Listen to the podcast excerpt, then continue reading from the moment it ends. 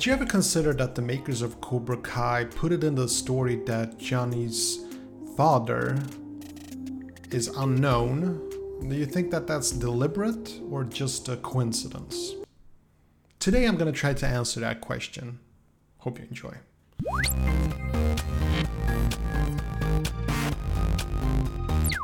What's up, boys and girls? This is Vin Jimfer. Hope you're having a smashing day. And this is your first time to the channel. Don't forget to hit that like button and subscribe so you don't miss my upcoming videos. And for the rest of you, thank you for joining me once again. And for all of you, don't forget to hit that notification bell so you get a notification every time I publish a new video.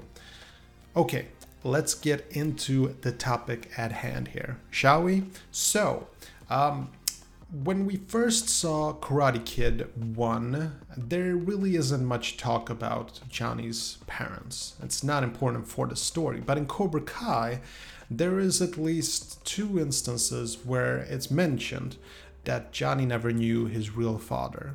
Now, I'm sort of curious why that is. Is it because they're going to introduce his father?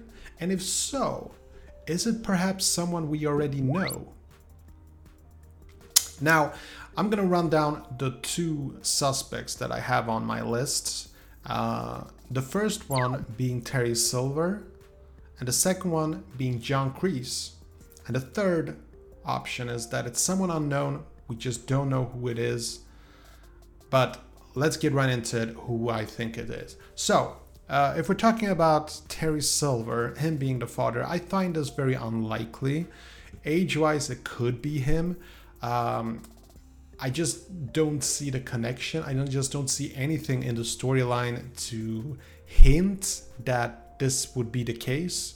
I just don't see it. Like uh, the only thing that I see connecting with uh, the, the only connection I basically see is that they're both from rich families. That's it. But it's not actually necessarily so because if you remember, Johnny does mention that he doesn't really come from a rich family. It was his stepfather who was rich. So again, I, I don't think that the connection is really there between him and Terry Silver. Uh, it's also obviously possible that Terry Silver is also not from a rich family, but more sort of a thug who built an empire, you know? Also, very, very possible. You gotta remember though that Terry Silver was in fact in the Vietnam War, and the, the soldiers in the Vietnam War were usually poor kids from the streets of the US. So I know that there are also Charlie Sheen type of people who were in the war. I'm just saying that usually the rich people never had to go to war.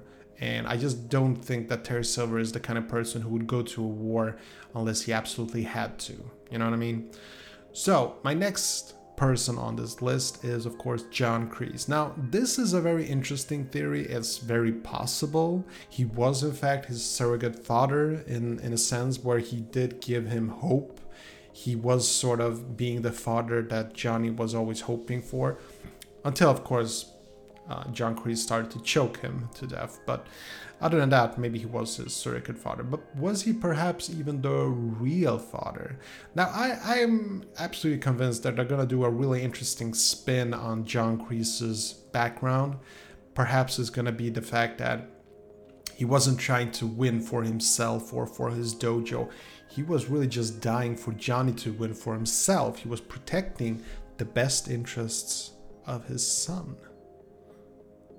But I'm gonna have to go with option three. I think it is an unknown. I think that there are a lot of hints that, you know, it's completely possible that John Kreese is his father. It's very possible that the writers will try to connect the dots that way. It's a way to keep the character John Kreese in the storyline of Cobra Kai. Otherwise, it will be kind of hard to put him back into the story. I just don't think it. I think they're gonna run more with the surrogate father kind of thing. Um, and of course, there is the John Kreese ghost story, which I still have high hopes for. But the the idea that he would be his real father, I just think that it's very unlikely, you know, uh, and also making. If you remember, there is this flashback scene for Johnny where he sort of just walks by the Karate Kid dojo, the Karate Kid dojo, the Karate dojo Cobra Kai, and he sees them practicing. It sort of feels like that was just a chance. Now, the odds of a chance event would put him in connection with his father. it's possible it would be a romanticized version of the whole thing, but I um, I'm hoping that's not the route they go for. It is possible though. It is absolutely possible. I'm still gonna go with my guess, and that's gonna be that it's someone unknown, and I don't think that they're gonna dwell much more into that story. Actually, I don't think they're gonna they're gonna go deeper into Johnny's past. Um, I, I don't think they're gonna go that far back. I think they're gonna stick to the stepfather and then uh, John Kreese being the surrogate father, and that's pretty much that's where they're gonna cut it. They're not gonna go deeper. But it is interesting to me that they did choose to make him as an unknown father. I think that the main reason for this just, was just to make Johnny not seem to be a rich kid. You know, they wanted to keep, they wanted to destroy the image of most people that that Johnny is a rich kid. He's a rich kid, but he wasn't born that way. That was the point of making his father unknown, basically. So that's that's pretty much it. That's the only thoughts I have on the subject. That's what I think about it. Let me know in the comment section what you think and let me know why that is. Also, friendly reminder that I'm on Instagram and on Twitter. Hook me up there and uh, let's continue the chat. I'll catch you in the next one. Take care. Okay, that was it. Hope you enjoyed this video. And if you did, see that like button, smash it. And I got some freakishly awesome videos coming up. Better subscribe so you don't miss a beat. I'll see you later. Peace.